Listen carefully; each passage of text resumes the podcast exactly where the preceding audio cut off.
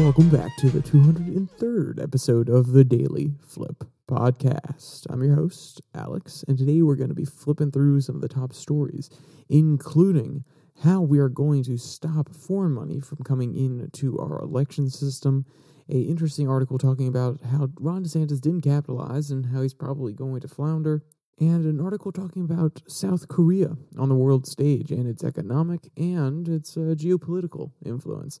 And of course, we will end today with our Daily Delight, a story meant to leave you feeling positive, ready to take on the day. Now, that's enough rambling for me. Let's jump in to our daily debate. So have we done enough to limit the amount of foreign money that makes it into our election system? I mean, don't get me wrong. We've done a lot. We have. We've made really conscious attempts. But yet, every year or every other year, you hear some story about some foreign money making it to one of your favorite or least favorite politicians. You hear things about Eric Adams and how foreign actors, influence the way that he goes about his policy. And he just happened to get a lot of money in his campaign coffers from organizations or, groups, people that are from that other nation that may benefit from some sort of policy change in New York City. So has there been enough done? And if you don't have a full opinion, you can answer the daily debate after we get through our first story, which comes from Raw Story. The headline reads, FEC urges Congress to close foreign money loophole. So when I first heard this, I was like, whoa, okay, hold on. We've already closed most of them. What's this one consist of? But, Raw Story, they break it down pretty darn well for us, and I'm going to just go to their first quote to kind of set the scene. Quote, the Federal Election Commission is urging Congress to close a loophole in the federal law that allows foreign corporations to finance ballot measures. So, okay, we first get into it, at the end of the day, they're not saying, oh, yeah, this foreign corporation, these foreign companies, these foreign individuals, they're not tossing a whole bunch of money just at a candidate. There's actually this little workaround in order to get certain ballot initiatives. Think of the ones that just happened in Ohio. It would have been November, so probably a month and a half ago at the time of listening to this, at the time of creating this. So you're looking at a month and a half ago, a ballot initiative in Ohio or different ballot initiatives that are probably going to be on the upcoming 2024 ballot, such as pro-abortion, anti-abortion ones. Maybe there are a few other ones, like in Texas. They're probably going to be talking about the secession of Texas. I believe they finally got enough votes for that, so that will probably be a ballot referendum, a ballot proposal in the upcoming election in March in Texas, I believe, if I'm not crazy. So this is not necessarily talking about campaign finance. This is still talking about, a few different voting measures that are put out there, but they're not talking directly about money going to candidates. You may be thinking, okay, well, why is that such a big deal? Because, we're really worried about the corruption that happens when foreign countries and individuals give money to the people in power, and then they favor those other individuals. Well, if they're still able to put on a ballot referenda, if they're able to put on these different ballot measures and proposals, they could still shift the way that we interact overseas, I guess. I mean, it's probably a little bit more rare because normally these are internal, but they can shift the internal demographics too. This is why ballot measures are really, really important, because in Ohio, they had for their ballot initiative that was going on this November, I believe the turnout was around 45%. And the normal turnout at their last election, the midterm election, was 47%. And mid-year elections don't get everybody to vote like presidentials, but still, if you're able to garner pretty much the same numbers, 2 percentage points off, that's a little bit, but basically the same numbers because of a ballot initiative, if you're able to get out the vote because people care about this ballot initiative, especially the one that was about abortion in Ohio, then you can shift the demographics. Because also in the one that was going on in Ohio, guess what? Who cares more about abortion? It's probably going to be Democratic voters.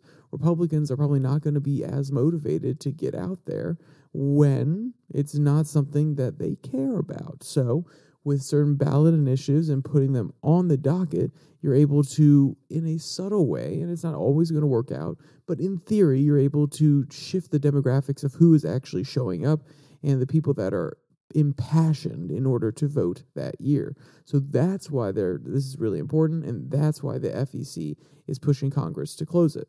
Quote, the Federal Elections Campaign Act currently prohibits foreign nationals and corporations from making political donations and independent expenditures in connection with an election for federal, state, or local office.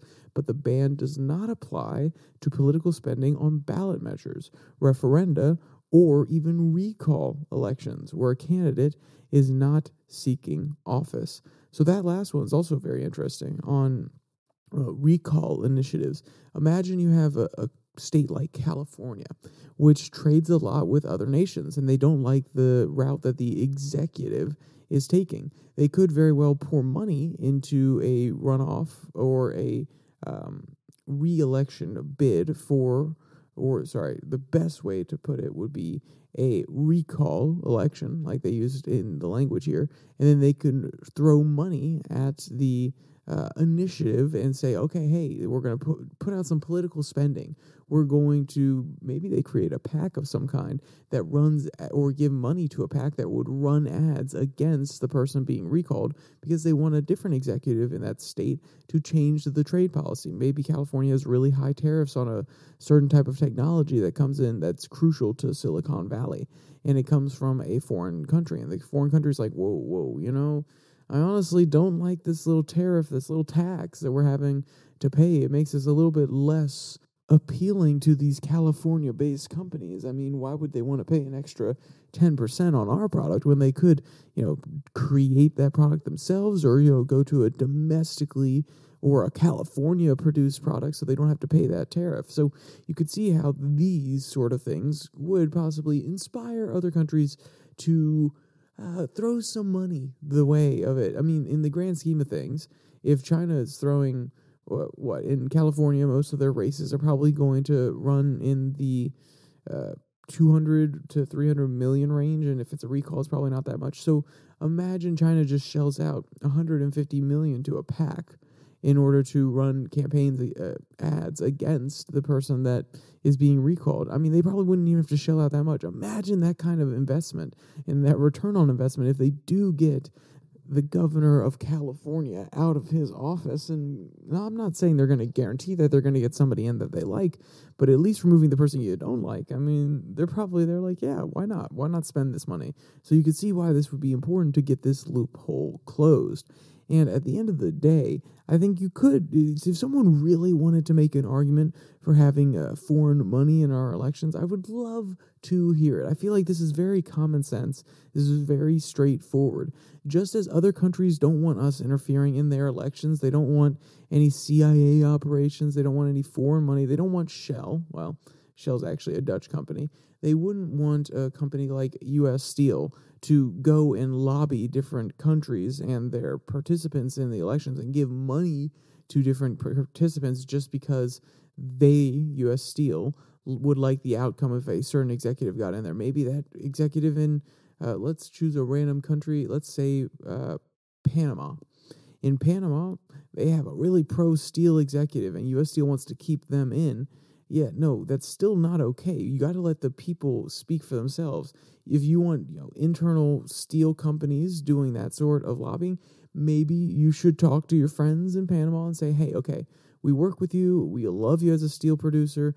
So maybe you guys should consider spending some money because this guy is going to, a different guy is going to get in there. He's going to change the policy and we're not going to be able to work with you as tightly. Sure, if you want to lobby in that fashion, but using outside money to shape the results of other countries' elections, no. We can't have that. We can't be doing that and we can't have that. Those are two important values that I think should probably persist. Now, someone could probably make an argument, in a global world, we need to protect our interests or other countries need to protect their interests and blah, blah, blah. I don't want to listen to that. I don't care about that. It is the right move by the FCC to at least ask Congress to do this. Now, I'm not saying that it's going to be perfect. I'm not saying there's not going to be more loopholes. But we already established, one, if it's in a recall, that could be very potentially beneficial to other countries. We talked about the fact that when you have different ballot measures on there, you can actually, in theory, shift the demographics of who's going out and voting. And if you know that one party is going to favor policies that work for you, or at least the current administration, your current way of viewing things.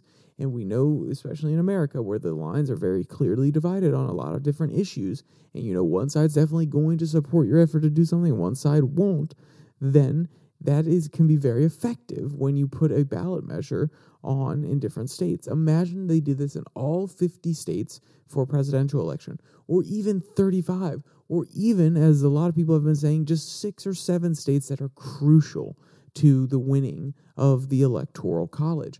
That could shift the future of America. And do you want outside powers, outside nations, outside interests, the ones that are not American, to be determining where we're going to go? No, come on. It's childish to think otherwise, or naive? No, childish. Quote, in 2021, the FCC dismissed a complaint alleging that the Australian mining company Sandfire Resources violated federal campaign finance law when it spent nearly $288,000 to defeat a Montana ballot measure that would have made it easier for regulators to deny mining permits. The commission concluded that foreign campaign contributions in connection to ballot questions fell outside the purview of federal law.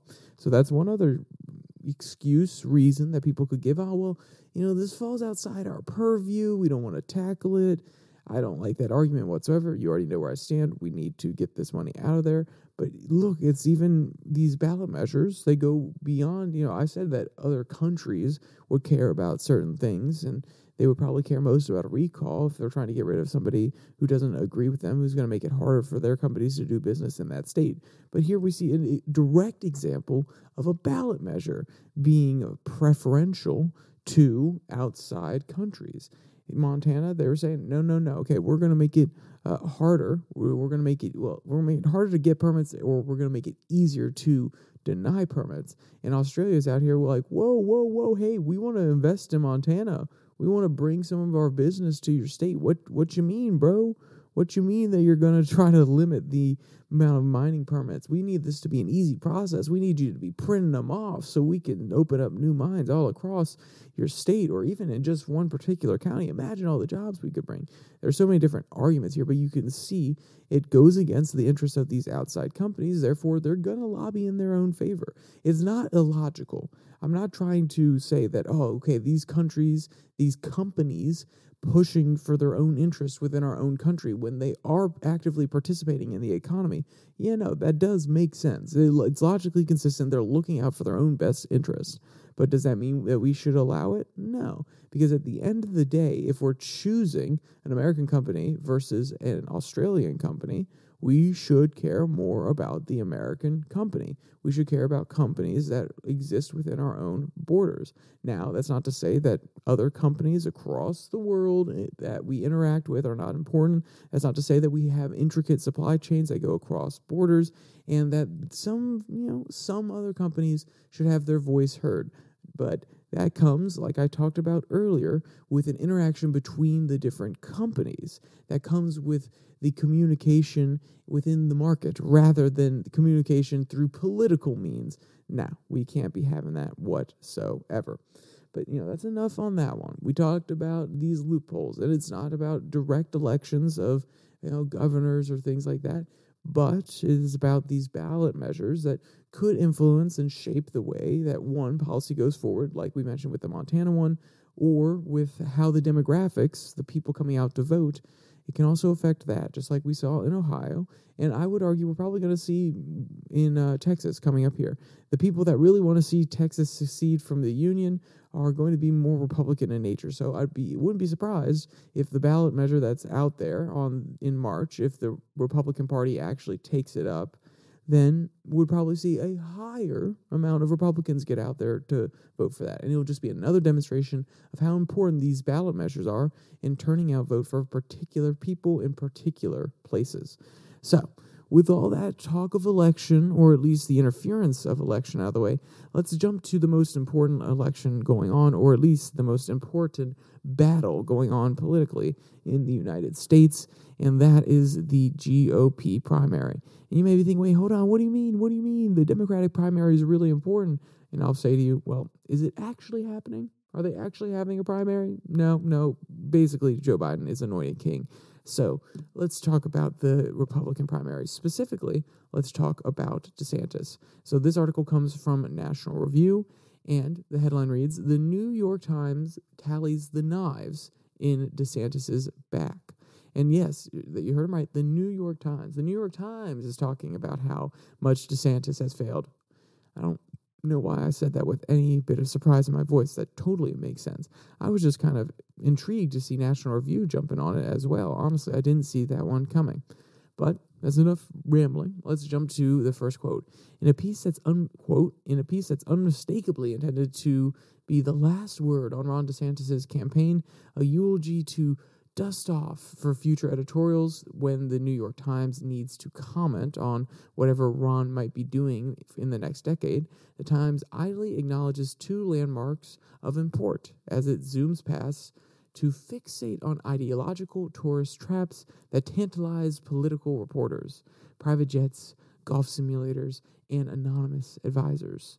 So, what does that all mean? What do you actually get out of that? What they're saying is this is a hatchet job, and they're just trying to be mean to DeSantis. They're just trying to call out where he screwed up, basically. And the National Review, while they're saying it kind of, it feels as though the author is saying it in a righteous manner, they still kind of do jump in on what they're saying here. But, you know, I'm going to stop giving that kind of commentary, and I'll let you just hear what the New York Times has to say. It's quoted in the National Review article. Quote, "Mr. DeSantis' decision to delay his entry into the race until after Florida's legislative session concluded meant that he was on the sidelines during Mr. Trump's most vulnerable period last winter. Then, once Mr. DeSantis did hit the trail, he struggled to connect, appearing far more comfortable with policy than people as awkward encounters went viral." End quote. So there's a little bit more that I want to read from that, but I want to actually push back here. I have seen a lot of videos of Ron DeSantis, and yes, there are a lot of awkward ones. Guess what? There are 10 times as many not awkward ones that don't get out there. It's only the awkward ones that play into the narrative that he is awkward and that are a little bit sensational and, you know, get a lot of clicks. Those are the only ones that make it out. It is just perception bias. It is just numerical bias. You see a whole bunch of awkward ones, but you don't necessarily see all of the normal ones. And remember that video where somebody was asking him, why you're being so awkward? Why aren't you talking to people? And he basically shut down the reporter and said, "No, I am talking to people." That was true. He was out there talking to people, and the reporter was trying to get in his way. He was trying to put his own narrative on the story. Now, is Ron DeSantis perfect? No. I do agree with the whole smiles that he gives during debates and other conferences. I do agree that he can be a little bit more awkward than other people. I'm not disagreeing with that, but the narrative that he is just so awkward that he doesn't get people, that one's a little bit frustrating to me. But I also do agree with the slant that they have here that he cares more about policy. He most definitely is more of a policy guy. He is I am going to get it done guy. It's not, oh, I'm going to preserve your feelings. No, it's I'm going to get it done. I'm sorry if it hurts, but I'm going to get it done because it's the right thing to do. So, and this other point that he waited too long, I am still half and half on this one. At the end of the day, he had to make sure that everything was in order in Florida before he was to go out, to make sure that he could hold his position as governor. But if you're aspiring to something larger, maybe you should retire your position as governor and actually go full in on the presidential campaign. The argument that it seems as though he wants to have his cake and eat it too. He still wants to be able to fall back on governor if he doesn't become president. I think that's an interesting argument for sure. And if you really want to go for something, you get rid of the safety net and you just go all out for it. But yes, he did jump in really late. And there's also the difference, which is Trump actually jumped in really early. A lot of people were like, oh, wow, okay, he's announcing super early. There was the argument that it's probably to at least provide some protection against the legal cases that he knew was coming his way. But you have to remember, Trump announced in, what was it? It was basically a year ago at this point, if I'm not mistaken. I think it was late November, early December. That's a year ago. And a lot of people weren't announcing for the primaries until April, May, you know, and a few that were a little bit later into the summer. But that's an extra 3-4 months that he's out there. And I don't necessarily think that it, you know, would have helped his case if, and when I say his case now, I don't mean Trump's, I mean DeSantis's. I honestly don't know if it would have helped his case if he had gotten out there any earlier, but I could be wrong on that one. And there's another quote I want to read from the New York Times article that the National Review is quoting here. Quote, "In Mr. Trump, the governor has found himself running against a rival who filled the upper ranks of his operation with veteran consultants that Mr. DeSantis had discarded. The Trump team used its insider knowledge of his idiosyncrasies and insecurities to mercilessly undermine him, from his footwear to his facial expressions, starting months before he entered the race." And now we get back to the commentary from National Review. Quote, "While the left's caricature of the right has fixated on hypermasculine effect is granted, it's also true that DeSantis has been too obsequious towards Trump to win him the anti-Trump voter, while also running a campaign that's necessarily undercutting the Trump cult that sees their golden man as one who can stick it to the libs."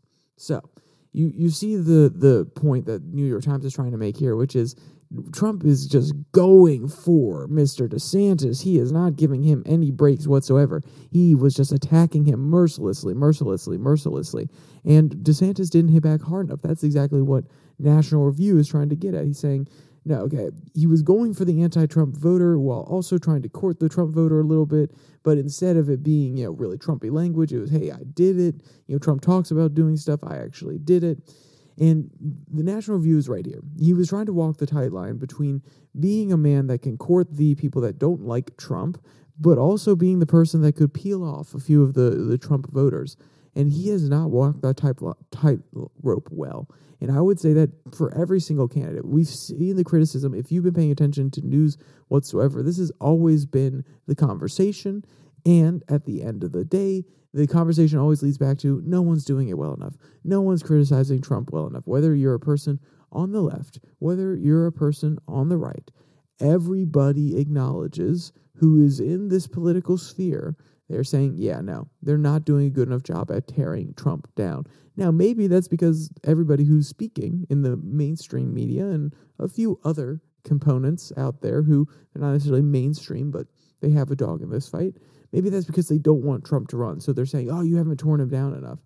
But still, they have a point. If you're trying to peel off his voters, if you're trying to change their mind, if you're trying to highlight why they shouldn't put their trust in Donald Trump, all of the people that are running in the primary have not done enough of that, except for Chris Christie. And guess what? No one likes Chris Christie anymore. They find him abrasive. So this is not just a problem with DeSantis, is what I'm trying to get at. The New York Times tries to make it, oh, it's just a DeSantis problem. No. This is an entire primary field problem, or at least the serious ones, when they were all there. Now it's just Haley and DeSantis. And Haley's going after Trump a little bit, but she's still being like, well, you know, we had our differences. I didn't always agree with him, but he did a good job while he was an executive. Yes, you can say that. I mean, it's like going after the last president when you're in their party. You really shouldn't go after them full throttle. But what's the distinction between you and them besides saying, oh, yeah, I would have had a few different policies? No, you need to directly call out where they were wrong and point it out and try to propose your solution. And if it doesn't resonate with the voters, it's not going to resonate with the voters. At this point, if you look at the polls, a lot of people are still with Trump. They haven't peeled off Trump quite yet. So I don't see why these primary candidates aren't going and saying, okay, we need to attack full throttle. Yes, you could argue that they're trying to play strategic. They're waiting until the poll results come in from the caucus in Iowa or from the primary in New Hampshire and South Carolina, and then the next few states. And once they see that they're gaining a little bit of momentum, they can fully attack Trump in order to peel off some of his voters. But you need to start doing that now, because otherwise it's going to be too late, in my opinion. So that's enough on the election stuff. We're going to do a quick overview of this other article that comes from the Washington Examiner, and the headline reads, K-Power, South Korea's emergence as global pivot state attracts U.S. allies. And South Korea is one of those countries that has become pivotal, or, I used the word that they use here, only a little bit different. It has become very important to U.S. foreign policy in Asia, especially since it helps hem in China on that north border. And then you have Japan, who is also an important ally. And then we're talking about Taiwan. So that little chain of three, they also, all of those produce, a lot of great technology.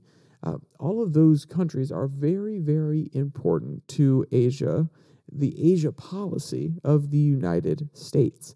And we're starting to see an emergence of South Korea now. I mean, if you know about BTS, if you know about Parasite, a great movie on Netflix, a lot of people have raved about Squid Game. You know about their cultural influence. If you know about the fact that they have Samsung and LG and a lot of different tech companies that export around the world, you know their influence in the technology sphere, not to mention their ability to produce chips. If you know about their burgeoning military industry, you know that they've sent a lot of military weapons to Ukraine, which is something that is highlighted in this article, which I did not know until I had actually read this article. So South Korea is coming forth on a lot of different fronts. And this is something that people who know Asia have probably been predicting for quite some time. They're like, yeah, okay, South Korea is going to be a rising power. But they are becoming even more key to the strategy that the U.S. and other allies within the NATO alliance or within the Asia-Pacific alliance are starting to take note of. Quote, for much of its history, South Korea's foreign policy outlook has been dominated by the persistent threat of renewed conflict with North Korea. The communist regime whose invasion of the South, we don't need to go into that one. Quote, it's very important. It's a very important country nobody is talking about. The senior Baltic official said, quote, South Korea was viewed only as a good example of resisting the evil North and its neighbor, but it is very much more public than that. All other big boys were more visible, definitely more visible. Now, that is kind of political talk. It's just repeating the same thing. But what he's trying to get at is they've played an underhanded role. It has been very, very low key. And now that they're even more significant, they've been working in the background. They have been the understudy on the stage. They've been working diligently. They've been doing what they have to do. They didn't know if their time would come. And now, all of a sudden, they are thrown onto the front stage and they are playing an even larger role than they even knew they would. Or you could argue that they actually planned it out this way, but they're at least playing a bigger role than the audience, the rest of the world, thought that they would. Quote, South Korean President Yoon Suk-yeol has made his presence felt around the world over the last year, especially in Washington, D.C., where he delighted a White House audience with his rendition of Don McLean's American Pie during a state dinner in April. He has also made state visits to Saudi Arabia, Qatar, and the United Kingdom, and most recently the Netherlands, where he declared a semiconductor alliance. That includes a $755 million deal with Samsung and ASML, the Dutch company that manufactures the equipment needed for the production of microchips. And this is one of the key things that I wanted to highlight. We have known for a long time that China really wants to go after Taiwan. We have also known for a long time that Taiwan is a staple in the production of microchips. They are one of the largest producers. They are the producer of some of the best technology. So the fact that you're seeing South Korea take advantage of this political moment when people are afraid that Taiwan is going to go under, they're afraid that China is going to go after Taiwan, and they're saying, hey, people are desperate to have another place to produce their chips. They're desperate to find another place to get these products from. Let's actually take advantage of this. Let's create a strategic alliance. Let's try to become a larger chip manufacturer. It's a brilliant move, and if it works, it will catapult them even further into the conversation of an important nation, not just in Asia, not just in that region, but across the entire world. So just keep that in mind. Keep on watching for stories like this. And I would encourage you to read a little bit more of this article. The link is in the description below that like and subscribe button. So with all that said, we got all the fun political stuff, all the geopolitical stuff out of the way. Let's jump to our daily delight, which comes from Parade Pets. Minnie Pig's little tail wags with excitement as she shows off new music skills. And yes, you heard that right. A pig with music skills. I mean, I thought I'd seen it all in my day. You know, these 23 years on this earth, I thought that I had been able to imagine all of the capabilities of these animals, and yet every single time they find a way to surprise me. Yes, I'm being a little bit sarcastic there, but it's still true. I didn't see this one coming. Quote, on December 21st, TikTok user Penelope Rose and Daisy Dukes shared a video of baby Daisy's not-so-hidden talent, and it is so cute. Take a look. In a quick 20-second video, we may meet Daisy Dukes, a cute mini pig who is really excited to show off her sweet musical talents. And if you want to see her musical talents, if you want to see this video, or you want to read any of today's articles, there'll be a link in the description below the like and subscribe button, like I mentioned a minute ago. Down there, you can also find the link to the podcast on Spotify, Pocket Cast, Google Podcast, as well as Podvine. And any of the places you're listening there should also have a description with that link so you can go and see any of these articles or that cute TikTok video. And there's also a Twitter handle down there, @YourDailyFlip, where I post a Twitter tirade every Tuesday and Thursday. And that's a little bit less formal, normally having something to do with what I'm reading or thoughts that just kind of pop into my mind. No quotes, no news articles, anything of that nature. But with all that said, there's only one more thing to say. Stay safe. Don't die.